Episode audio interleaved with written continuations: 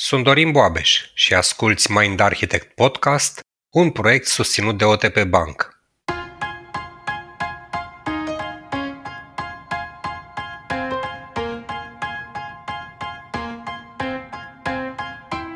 Poți să ajungi de la un venit de 800 de euro pe lună la statutul de milionar? Iar dacă răspunsul este da, cum faci asta și care sunt calitățile pe care e nevoie să le cultivi la tine?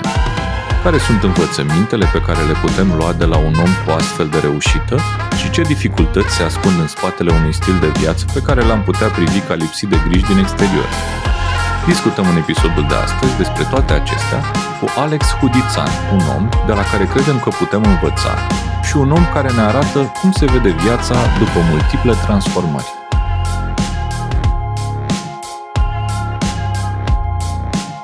Salutare tuturor! Avem azi o conversație de care mie mi-e tare, tare drag și pe care mă bucur că avem ocazia să o purtăm. O să povestim cu un om pe care eu l-am cunoscut acum șapte ani și care în șapte ani a reușit să părăsească un job corporate în care nu prea simțea că își găsește locul. A călătorit, a văzut 60 de țări, o grămadă de aventuri și experiențe și în interior și în exterior. Poate că lucru cu cea mai mare rezonanță și cel mai greu de imaginat pentru mulți dintre noi e că între timp a devenit și milionar la propriu. Și lucru care îl aduce atât în Mind Architect cât și în uh, MA Talk-ul pe care îl puteți asculta integral pe mindarchitect.ro e că nu a avut o călătorie doar exterioară. Ce a făcut Alex Hudițan, pentru că despre el e vorba. Salut omul, bine ai venit! Salutare, Paul, mulțumesc pentru invitație! Cu maxim drag. Deci ce a făcut Alex, ce ai făcut omul și ne-a impresionat e tocmai că ai avut o călătorie și interioară și vă dau din casă cumva. Eu l-am întâlnit pe Alex acum, cred că șapte ani, când mi-ai scris tu pe Facebook, parcă, să ne vedem. Exact, exact, da. Te admiram de atunci și aveam nevoie de niște ghidaj pentru că aveam niște business-uri în minte și mă gândeam, oare Paul cum ar face aici? Ce drăguț! E, admirația e absolut reciprocă și ce mai trebuie să știți, dragilor, este că noi am avut o conversație pe balcon la mine și la Alexandra acasă, care a început pe lumină și s-a terminat pe întuneric profund.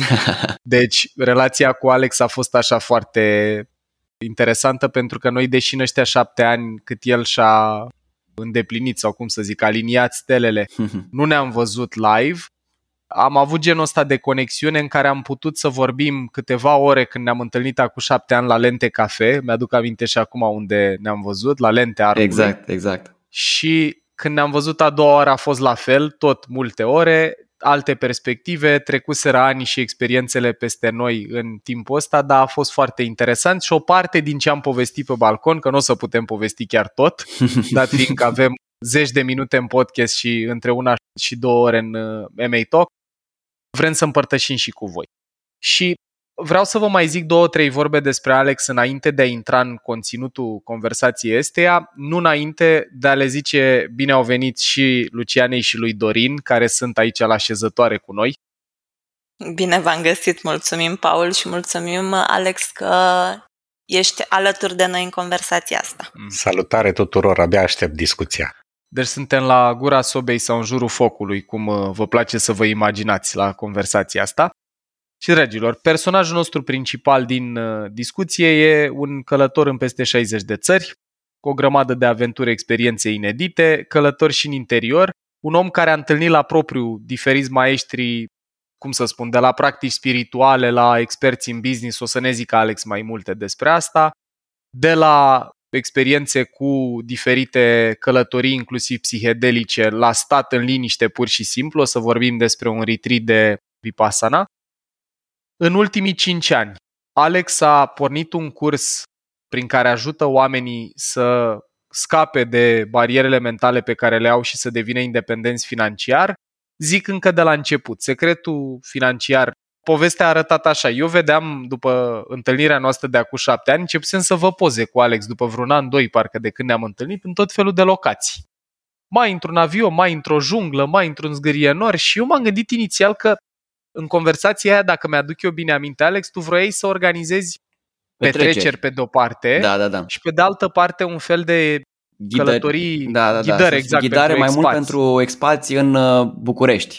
Și eu m-am gândit atunci, zic, bă, omul cred că a pus în practică ce povestea la întâlnire, uite că a început să organizeze petreceri, dar, dar la un moment dat m-am gândit, zic, bă, dar parcă nu face asta. M-am gândit după aia că te-ai angajat la ceva linie aeriană privată sau lucruri de felul ăsta și după aia am aflat că succesul tău care și finanța și făcea posibile experiențele alea era că ai descoperit oportunitatea asta cu vândutul produselor fizice pe Amazon.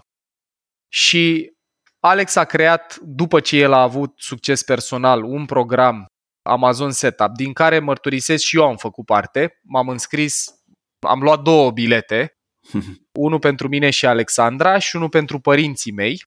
Călătoria mea acolo a fost temporară pentru că eu mi-am dat seama că sufletul, pasiunea, mintea mea tot în zona asta de educație și de neuroștiință, psihologie, training mă trage, dar mi s-a părut o oportunitate foarte mișto și vă zic atât despre programul ăsta pe care l-a creat Alex.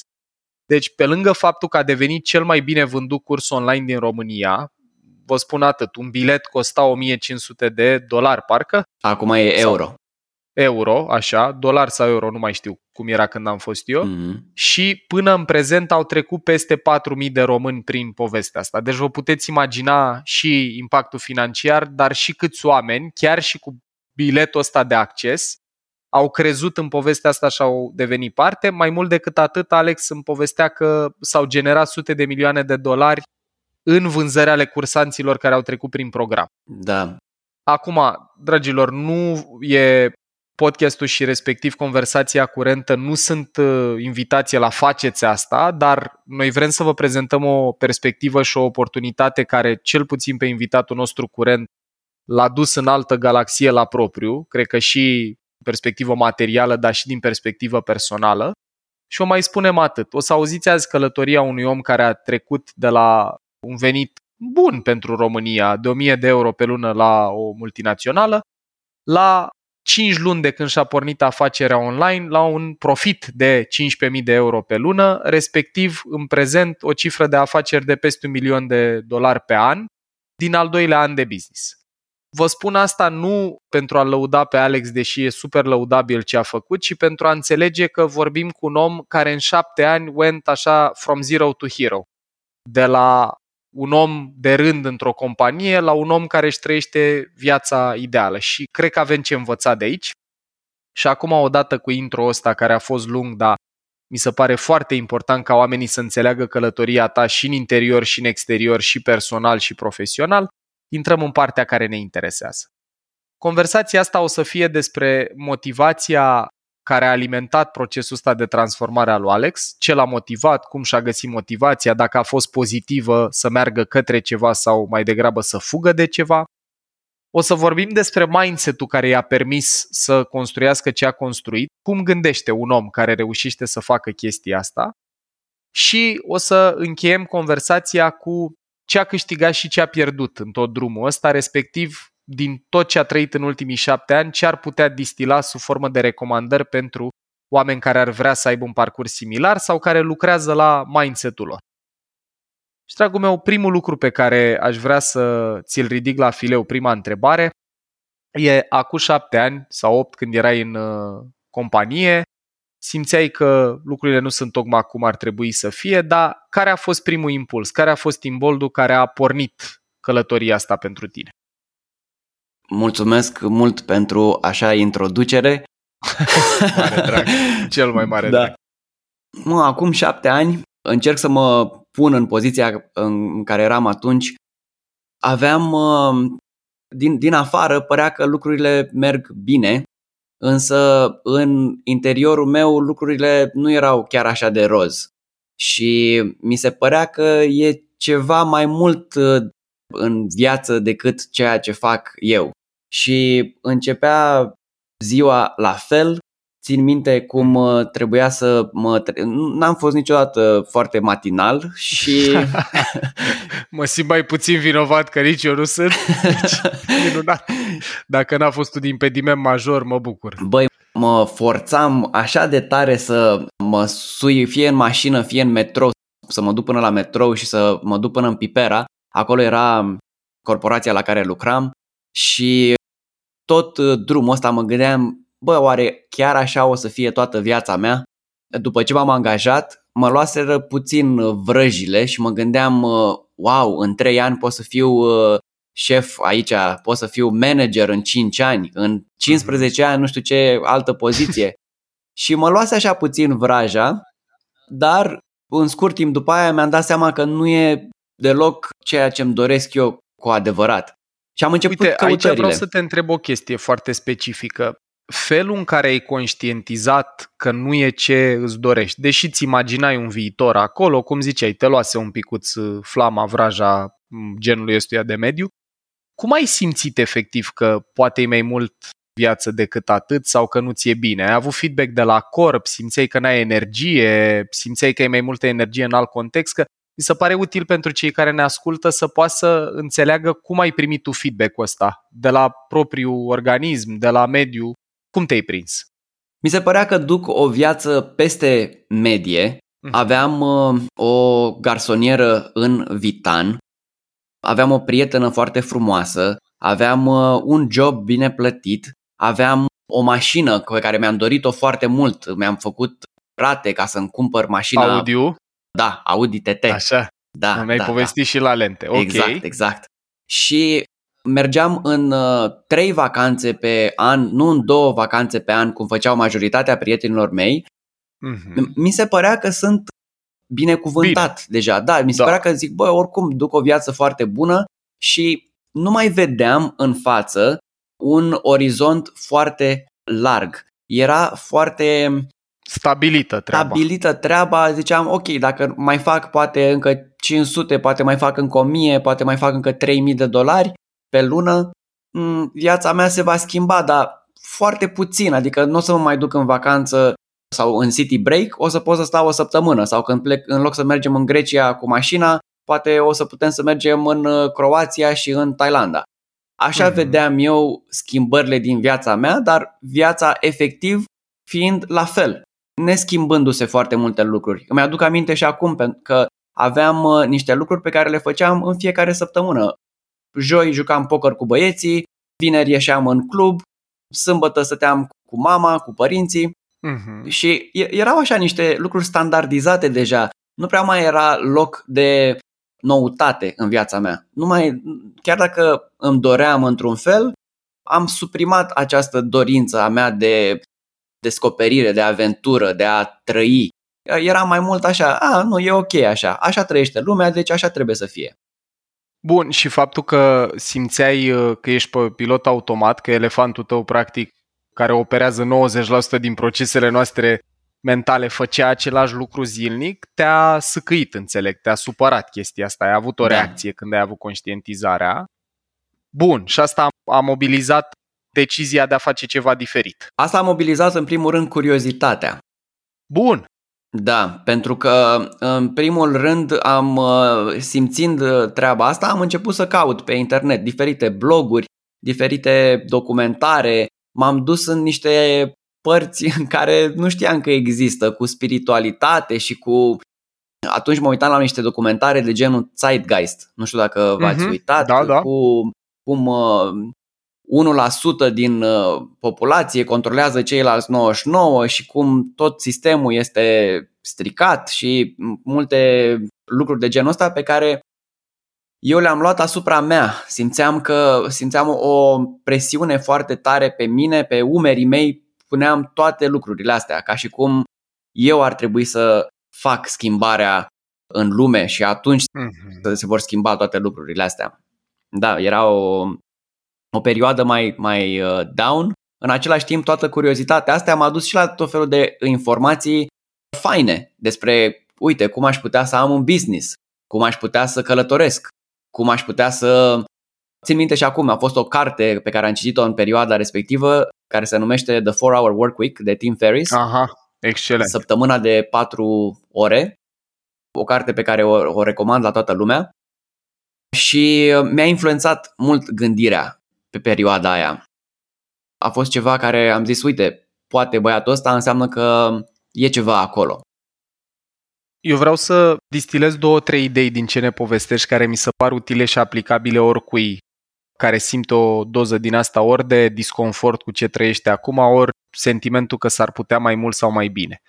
Unul la mână îmi place foarte tare că la tine sentimentul ăla de disconfort n-a dus la cinism sau la amărăciune, ci la curiozitate. Adică ai avut deschiderea să zici, bă, mie nu prea îmi place ce trăiesc acum sau ok, îmi place, trăiesc peste medie, am o viață confortabilă, dar eu parcă nu caut doar confort și ai devenit curios de cum ar putea arăta diferit. Mhm. Eu încurajez maxim explorarea asta și văzut documentare, și întâlnit cu oameni cu perspective diferite, și citit cărți, și mers la cluburi, gilde, cursuri, nu contează, coaching, terapie, de natură să-ți deschidă mai mult orizontul și să-ți dea posibilități de acțiune noi. Și pare că tu exact asta ai făcut cu drumul tău, care a fost mai mult, înțeleg, ancorat în a privi documentarea, a citi, cum e și 4 Hour Workweek-ul, a te întâlni poate cu oameni cu preocupări similare, cred că o să Da, ajungem și asta, acolo. asta e importantă să știi, pentru că îmi aduc aminte acum cum uh, la un moment dat era un revelion și eu mi-am pus o dorință sau mi-am pus o intenție pentru anul următor.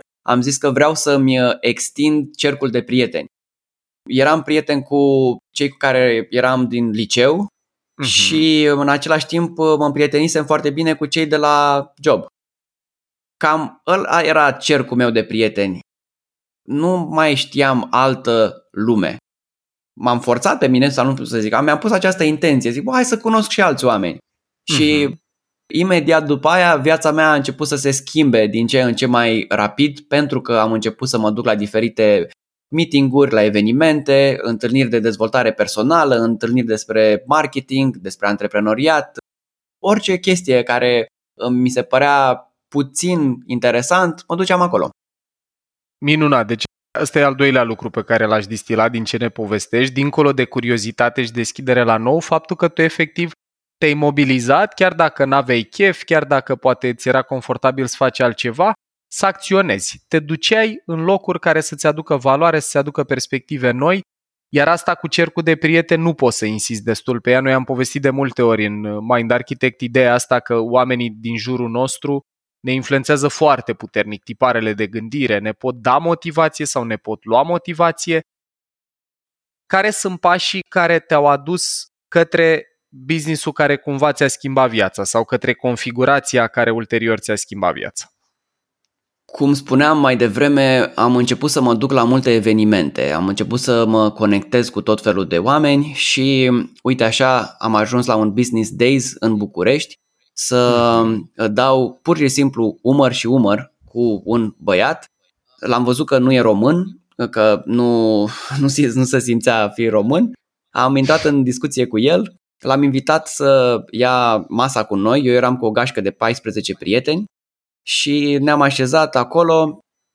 Prietenii mei s-au hotărât să se ducă în altă parte să mănânce. Am rămas eu cu prietenul nou. Am descoperit că este speakerul principal de la Business Days. Nu știai, ai Nu descoperit știam, atunci. Nu Ce știam, tare. exact. Și mm, am stat două ore cu el la vorbă atunci, în momentul ăla, la lunch-ul ăsta. Mhm. Moment care a fost foarte de impact pentru mine, pentru că Și spontan a fost, înțeleg. Foarte deci tu nu știi spontan. cine e, dar l-ai invitat din extraversia ta, din Mhm. deschiderea ta la a cunoaște oameni și după ce l-ai invitat, hopa, ia uite că era keynote-ul. Exact. Era speakerul principal. Ok. Da, și avea aceeași vârstă cu mine, dar trăia o viață complet diferită. Călătorea în jurul lumii, avea 5 business-uri pe 4 continente, avea o vilă superbă în sudul Spaniei, toate jucăriile pe care mi le doream și eu, cu Audi E8, cu un Ducati, cu o grămadă de chestii foarte faine și în același timp băiatul era dispus să împărtășească din, spu- să spunem, secretele de cum a ajuns el unde a ajuns și să ajute oamenii din jur. Asta a fost primul exemplu pentru mine, primul, prima dovadă că se poate și altfel. Foarte tare chestia asta, să vezi în exterior că ceva ce înainte era doar în capul tău e real, e de o vârstă cu tine, asta mi se pare că era conta mult, că ți-a arătat, băi, ok, nu are 20 de ani peste mine de tentative, muncă și așa mai departe. Și ce impact a avut asta? După întâlnirea cu el, ce s-a schimbat și care au fost pașii următori? Da, după întâlnirea cu el am început un, un mentorat, ne-am mai tot întâlnit, uh, l-am cunoscut mai bine. El m-a ajutat să schimb multe perspective despre bani, despre lume, despre ce este posibil și am văzut în uh, el, cum spuneam mai devreme, posibilitate. Că băiatul era super, dar nu era Superman. Era, era un uh, tip care plecase dintr-o familie modestă și ajunsese foarte departe singur, adică nu, nu neapărat că a primit banii de la părinți sau cum era. Sau a avut un alte... talent excepțional sau da, că da. era supraom. Foarte fain asta. Deci înțeleg că asta ți-a dat și sentimentul că e realist să poți să ajungi în situația lui, că omul nu are un, n-are o înzestrare din asta care să-l diferențieze de muritorii de rând, ci e o metodă, e un proces cu care se poate face asta. Da, exact, exact. Apoi, în aceeași perioadă, am fost la un uh, centru de meditație care se numește Vipassana. Și la Vipassana te duci de dimineață de la 4 jumate până seara la ora 7 meditezi și n-ai voie cu tehnologie, n-ai voie să vorbești cu nimeni, 10 zile stai în uh, acest centru pentru a te conecta cu tine. Îmi spuseseră mai mulți prieteni despre treaba asta și am vrut să o încerc pe pielea mea. Nu știam nimica despre meditație înainte și eram uh, foarte curios. Eram curios să văd bă, ce descoperă oamenii ăștia aici, că după ce se întorc de la centru ăsta par așa mai calmi, par mai centrați, par mai liniștiți. A, și gândul să te duci acolo a venit tot de la prieteni, deci da. tot cercul social a ajutat, că erau oameni care o făceau deja și te-au inspirat și pe tine cu transformarea lor sau cu energia lor, ai zis, hm, ok, Exact, bun. exact. Și un lucru important pentru mine pe care l-am învățat acolo este că eu nu sunt povestea pe care mi-o spun mie despre mine. Adică, să-ți dau un exemplu, eu credeam uh-huh. că sunt rebelul. Rebelul care nu face ce îi se spune, care este împotriva sistemului, care iese pe stradă la manifestații și noi vrem revoluție și vrem schimbare și nu e așa. Însă, acolo am făcut o meditație, se numește Aditana, în care n-ai voie să te miști. Și am reușit să nu mă mișc 9 zile din cât am stat acolo dovadă că dacă vreau cu adevărat, pot mm-hmm. să fac altceva decât ar face rebelul. Adică dacă eu simt că vreau să mă mișc și ăștia mi-au zis să nu mă mișc, eu pot să mă mișc, eu fac ce vreau. Asta ar fi fost gândirea mea înainte. Însă Aha. mi-am dat seama că eu pot să schimb lucrurile în fiecare moment. Pot să aleg să fiu eficient, disciplinat, ordonat și apoi să mă întorc la a fi rebel pentru că nu este un label, nu este o etichetă pe care o am pe frunte și zice rebel și atunci eu trebuie să fac tot timpul cum face un rebel. Foarte faină ideea asta. Aș vrea și de aici să ne luăm o lecție și anume că în retreat ăsta de meditație, de meditație are efectul ăsta, pe de o parte să întărească materia cenușie din cortexul prefrontal, dar meditația ce face în esență e că îți dă meta-awareness.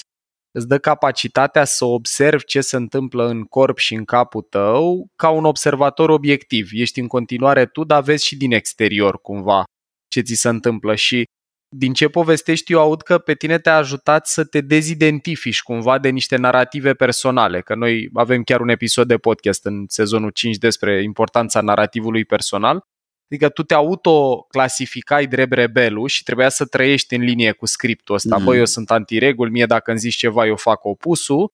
Și meditația ți-a arătat că, ok, poți să faci asta, dar poți să alegi să faci și altceva. Tu nu ești condamnat, osândit sau definit de narativul ăsta personal și e încă o încurajare faină pentru oamenii care ne ascultă să încerce să practice genul ăsta de antrenament mental în care te observi din exterior și asta îți dă libertatea să fii și cum ești, dar să poți să alegi și să fii diferit, că ești tot tu și când te porți altfel. Grozav. Hm. Da.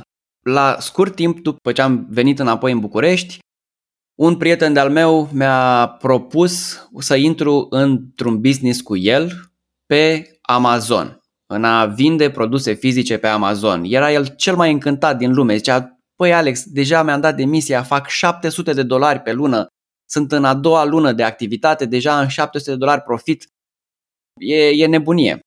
Și mă gândeam, zic, bă, are dreptate că eu câștig vreo 300-400 și dacă uh-huh. el face 700 e ceva, dar în același timp mie îmi plăceau lucrurile pe care le făceam, adică nu era ca și cum Bun. Stai mă puțin că eu fac ce nu-mi place și ai venit tu cu oportunitatea asta și o să sar în ea. Uh-huh. Și uh, prietenul meu vrea să fim uh, parteneri în businessul lui. El cumpărase un curs de 5.000 de dolari și uh, îmi spunea mie, băi, uite, tu știi cu marketingul, tu știi cu psihologia, cu lucrurile astea, ar fi super să fim 50-50 în, în businessul meu. Și eu am început să mă gândesc dacă e loc în viața mea pentru treaba asta. Mă încânta foarte mult modelul de business pentru că presupunea să pot face totul doar de la laptop. Adică Aha. chiar dacă cumpăram lucruri din China și le vindeam în America, eu nu trebuia să fac lucrurile cu mâinile mele, efectiv, să car aia sau să am uh, tot felul de birocrație de care să-mi, să-mi pese. Toate lucrurile astea erau acoperite de alții. Pentru că pasiunea mea era să călătoresc și mă gândeam mult la treaba asta, la visam cu ochii deschiși la cum să călătoresc și după uh-huh. întâlnirea cu David și după Vipassana era și mai bine ancorat în mine această dorință, această dorință arzătoare că vreau să plec, vreau să explorez, a venit această oportunitate. Super. Foarte întâmplătoare, foarte norocoasă aș putea spune, chiar dacă eu plănuiam într-un fel că, uite, o să strâng destui bani ca să plec în lume, mi-a venit acum o oportunitate care mm, la momentul ăla nu știam cât de mare va fi. Da, asta iară mi se pare că e de luat acasă ca idee importantă. Știi, câteodată poți să spui da la ceva care nu știu unde o să duc. A fost fix experiența mea cu Tudor Dorin și Șanca, când mi-au propus acum 2-3 ani, mă rog, în 2019, să începem podcastul, eu am spus da, mai mult că mă entuziasma ideea asta, să ajungă informația despre cum ne funcționează creierul, mintea la mai mulți oameni, dar nu-mi imaginam ce impact o să aibă sau unde o să ducă și că o să-mi schimbe cumva viața profesională. Și, dragilor, mi se pare că e valoroasă ideea asta. Câteodată merită să spui da la lucruri dacă simți că sunt aliniate cu valorile tale, cu interesele tale, fără să ai predictibilitate finală, să-ți fie clar, ok, fac asta, după care asta, care mă duce în punctul cu tare, din care mă duc în punctul cu tare. E o constantă în ambele povești, și în ce am trăit eu cu podcastul și în ce a trăit Alex cu businessul care i-a schimbat viața. Da, și după ce mi-a spus el de treaba asta, am venit acasă, i-am mai spus unui prieten, el a zis, da mă, hai că și eu vreau să fac treaba asta. Și m-am întors la Ciprian, la prietenul meu și i-am spus, băi Ciprian, nu vreau să fac uh, cu tine parteneriat, dar hai să facem un mastermind la mine acasă, ne întâlnim noi și fiecare cu businessul lui pe Amazon și în același timp ne ajutăm mult între noi. Și el era, ce, ce e aia mastermind-ul? Mă, păi uite, am citit eu o carte, Napoleon Hill, și zice băiatul ăla că dacă ne strângem mai mult și ne punem mințile la oaltă, e ca și cum s-ar crea o minte comună, o minte și mai mare care ne ajută pe toți.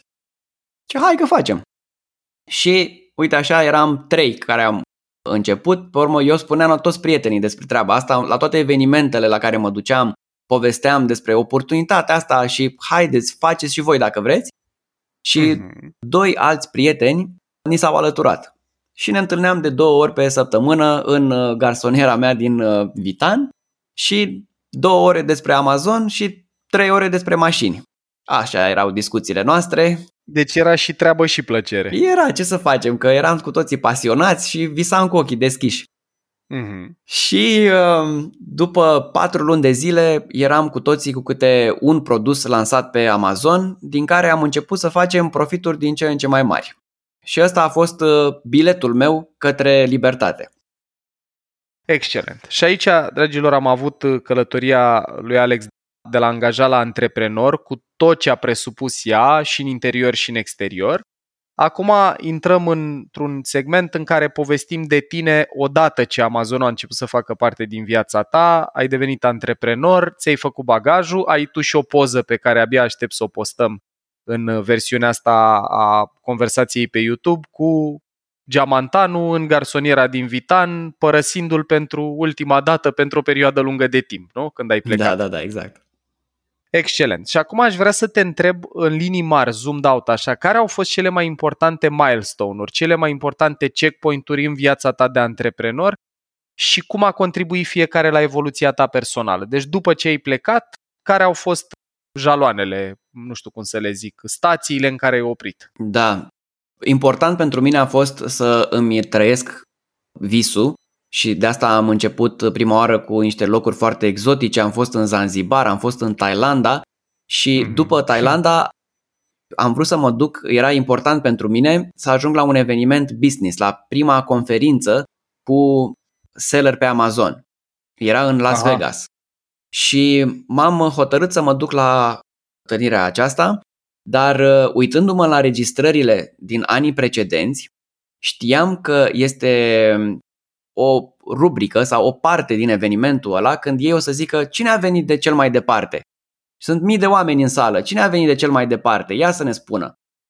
Și oamenii ridicau acolo mâna și pe urmă erau invitați pe scenă, era o parte din acel uh, eveniment. Și eu m-am gândit că cum aș putea să ies în evidență la evenimentul ăsta? Dacă eu sunt în Thailanda, Păi pot să o iau peste Oceanul Pacific și să mă duc din Thailanda în LA și pe urmă în Vegas sau pot să mă duc în partea cealaltă a lumii și să fac mult mai mult. De preferat ar fi să fac cel mai mult din toată sala aia și să călătoresc Dubai, să mă duc în Europa, să mă duc în New York, după aia să zbor în partea elaltă. Mm-hmm. Și s-a întâmplat cum am gândit, adică treaba asta chiar s-a întâmplat la eveniment. A fost by design. A fost deci by ca design. să poți să ridici mâna, exact. ai proiectat călătoria să fie cât mai lungă. Da, okay. da, da, da, da. Și scriam pe o, pe o tablă acolo cu toții. Uite, eu am venit de la atâția kilometri, am venit de la atâția kilometri. Și mai era un băiat care și el venise tot din Thailanda și el a scris uh, mult mai puțin kilometri decât uh, mine. Și pe urmă, tot cu băiatul ăla ziceam, care e faza? De ce ai scris așa de mult? Și zic, păi eu am venit pe calea aia lungă. Ah, ce tare, foarte interesant. Ăsta a fost un motiv pentru care multă lume a venit să mă întrebe despre călătorit și să mă conectez cu foarte mulți oameni mult mai ușor decât uh, dacă ar fi fost doar unul de acolo, din, uh, din sală. E, și aici eu simt să scot în evidență abilitatea asta care la tine cred că e o constantă în mai multe planuri și anume creativitatea. Bă, trebuie să fii creativ să te gândești la așa ceva. E și muncă să te documentezi, să știi când e evenimentul cu sellerii, să ai impulsul să te duci într-un grup de oameni care fac ce faci tu și să înveți de la ei versus să te uiți la ei ca la competiție. Mm-hmm. În mhm. România avem și mindset-ul ăsta competitiv, că dacă eu fac ceva, mai bine să nu afle oamenii, că dacă mă concurează, la tine pare că e fix invers. Hmm. Tu povesteai tuturor despre asta, vroiai să te conectezi cu oamenii și iar ai construit pe punctul tău forte, că să vede firul ăsta roșu la tine și când organizai petreceri, și când ți-a venit ideea cu revista, cu Wide. Și acum, creativitatea a rămas cu tine în proces, plus research, că spuneai că te pregăteai înainte și mi-ai zis tu și când am povestit noi între șase ochi pe balcon că făceai research înainte, adică nu da. te duceai neapărat cu capul înainte și că ai inclinația asta să te duci în profunzime când te pasionează ceva. Bun, și ai ajuns acolo, te-ai și remarcat, iată, apropo de branding personal, uh-huh. creativitatea poate fi un diferențiator, ai intrat în mintea oamenilor care au început să te întrebe despre călătorit. Ce s-a întâmplat după? Am amintit despre experiența asta pentru că a fost importantă în călătoria mea de antreprenor, pentru că acolo am întâlnit oameni care făceau mult mai mulți bani decât mine. În același timp, ei credeau despre ei că nu fac suficienți bani. Aha, mindset. Mindset.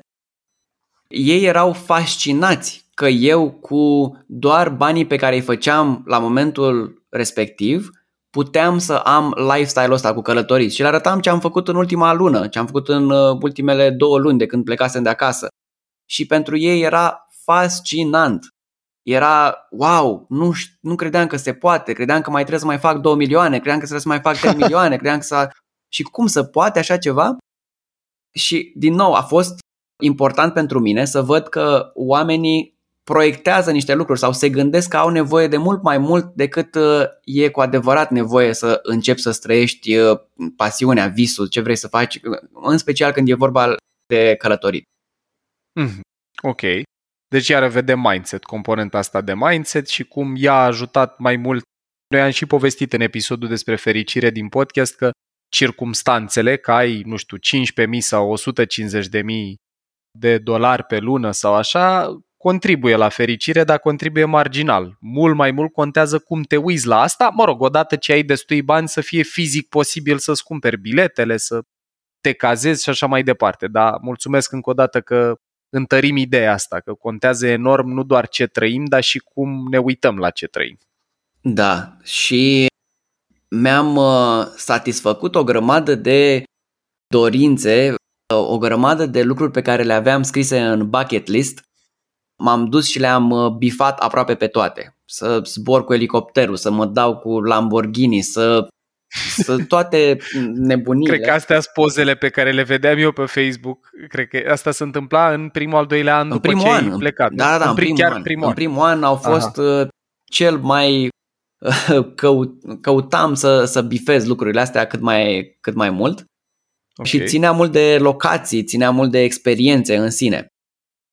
Am uh, descoperit în uh, călătoria asta de bifat lucruri și că indiferent de unde aș fi, starea mea interioară este cea care contează cel mai mult. Pentru că am ajuns, de exemplu, în Thailanda, pe o insulă superbă, superbă, cum mi-am da. imaginat eu, cum aveam wallpaper-ul la serviciu, aveam uh, exact plaja respectivă.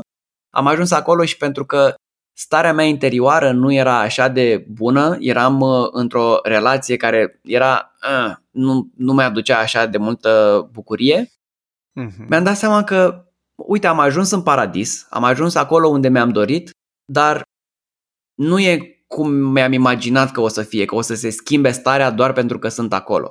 După 5 secunde după văzut apa asta extraordinară și cu nisipul foarte fin simțit între picioare, mm-hmm. mi-a mhm. trecut și eram gen, tot cu gândurile mele care mă storceau acolo am rămas. Și a fost o lecție importantă de a mă focusa din ce în ce mai mult pe interior și apoi exteriorul este ca o consecință la ce simt în interior. Asta cred că e și o transformare puternică. Noi aveam o întrebare în uh, documentare cu cum s-a simțit sau cum s-a schimbat viața ta, ce conta înainte de transformare respectiv de Amazon și ce contează după și pare că unul din lucrurile la care revii e ideea asta că s-a mutat mult focus din exterior, de la mașină, plajă, casă, uh-huh. relație, la interior, la ok, cum metabolizez experiențele astea, acum mi le permit, mi-am demonstrat că pot să le obțin, dar ce spune asta despre mine, ce e important pentru mine. Te-aș întreba și chestia asta, când ai satisfăcut nevoile care veneau mult din hedonism, din plăcere, din experiențe, și s-au așezat apele, ca la Vipassana, așa, ce ai descoperit că e de fapt important pentru tine? Conexiune, lifestyle, impact. Spun... Super distilat. Da. Conexiune, lifestyle, impact. Da. Așa. Da. Odată conexiune cu mine, pe care aș pune-o pe primul loc, pentru că atâta timp cât eu pot să fiu uh, centrat, atâta timp cât uh, paharul meu este plin, după aia, din abundența care apare, pot să, să mă prezint altfel în lume. Pot să fiu altfel mă gândesc tot timpul la un ripple effect și că dacă dai drumul la uh-huh. o picătură de apă într-un lac, de exemplu, se văd cerculețele alea. Se propagă. Da, uh-huh. da, da, da, da. Și mă gândesc des la treaba asta, la care este impactul meu în orice interacțiune. Chiar dacă este să mă duc acum la chioșc jos și să vorbesc cu doamna de acolo, cum mă prezint eu și ce impact am eu în această mică sau scurtă interacțiune. Și la fel, lucrurile pot să fie la o scală din ce în ce mai mare. Poate acum ne ascultă mult mai mulți oameni și pot ei să, să prindă ceva din ce spun. Deci tot timpul sunt atent la congruență, la să fiu centrat, la cât, cât mai bine eu cu mine Asta e conexiunea odată și pe urmă conexiunea cu ceilalți, că nu sunt singur pe planetă și nici nu-mi doresc mm-hmm. să Mhm. fiu. Și vreau să fac parte din societate, nu vreau să, să fiu sihastru, să mă duc undeva în munte și, uai, ce senzații mișto există și ce iluminat sunt acolo. Nu, vreau să fac parte din lume și să facem lucruri împreună. Minunat. Asta mi se pare că e chiar contraintuitiv un pic, pentru că o realitate e că oamenii când încep să producă bani, de cele mai multe ori au inclinația să se izoleze, Mm. în loc să conecteze și mai mult. Și mi se pare grozav că tu ai descoperit după ce ai trăit toate plăcerile, care unele dintre ele poate chiar erau prohibitive pentru unii oameni, că nu oricine, nu știu, poate să închirieze Lamborghini sau barcă sau Da. iaht sau ceva sau lucruri de felul ăsta, că pe tine asta te-a adus mai aproape de oameni și cu o dorință și mai mare de conectare. Păi și uite, zic o chestie personală dintre noi, dar cât ai stat cu noi 4 ore, 5 cât am stat pe balcon, nu te-ai uitat aproape niciodată la telefon, iar când te-ai uitat, cred că te-ai uitat pentru ceva legat de conversația noastră, ceea ce mi se pare foarte mișto, să ai genul ăsta de prezență, să poți să fii atunci 100% acolo și să n-ai nici impulsul să evadezi mental, fie să stingi anxietate, verificând mail-uri sau mesaje sau mai știu eu ce, fie căutarea asta permanentă de un pic de dopamină. Hai, s-a făcut o pauză în conversație, hai să văd ce mai fac vânzările mele sau ce Mhm. mai mesaje am mai primit. Deci Alex chiar walks the talk, e foarte aliniat cu ce ne povestește. Asta e conexiune. După care mai aveam lifestyle, Lifestyle, Și da, impact. lifestyle și impact, pentru că, cum spuneai și tu, prima oară, așa văd uh, că e, e normal să îți satisfaci dorințele tale, ale, ale mele, ale mele, să le satisfac, adică acest hedonism, știi, să, să faci ce ți-ai visat tot timpul, să nu le pui deoparte că zice un băiat în podcast că e mai bine să-i ajuți pe alții. uh-huh, uh-huh. Pune-te pe tine pe primul loc și gustă din viață, experimentează. Eu am devenit o prezență mult diferită față de băiatul care era angajat la corporație, față de acum. Și poveștile pe care le-am și experiențele pe care le am, prin ce am trecut de viață, mă fac mult mai încrezător, mă fac mult mai să am mult mai multă compasiune, să pot să înțeleg mai multe Perspective, perspective, de viață. Da. exact, exact, Da. unde sunt ceilalți. Și cred că e important să ne dăm voie să, să avem această permisiune și zic pentru mine, în primul rând. Mi-am dat voie să-mi trăiesc uh, dorințele, să, să văd ce-mi doresc eu cu adevărat și să le trăiesc. Unele dintre ele n-au fost așa de pozitive, adică am încercat câte ceva și mă lovea o palmă sau mă lovea un zid sau ceva de genul ăsta, dar din toate am învățat câte ceva și toate au fost pentru că mi le-am dorit. Omule, îți super mulțumesc. A fost o experiență și pentru noi să ascultăm călătoria ta. Și, dragilor, deși ce am uh, parcurs până acum cu Alex pare că e un întreg univers, pentru cei care vreți să continuați conversația asta sau să continuați să ascultați din povestea lui Alex, pe mindarchitect.ro există un MA Talk în care mai aveți încă o oră de poveste în care Alex povestește mai multe despre mindset-ul care l-a ajutat în contextul ăsta al transformării lui de la angajat la spirit liber, după cum ați auzit aici, și mai ales o întrebare pe care el a elaborat foarte mult și anume ce a câștigat și ce a pierdut în procesul de transformare, pentru că fiecare etapă nouă din viața noastră presupune și ceva renunțare pe lângă multele câștiguri pe care le poate aduce. Vă mulțumim că ați stat alături de noi și de povestea fascinantă a lui Alex Udițan. Vă invităm să ascultați și continuarea în mindarchitect.ro și tradiționalul călăresc puternic, elefant înțelept.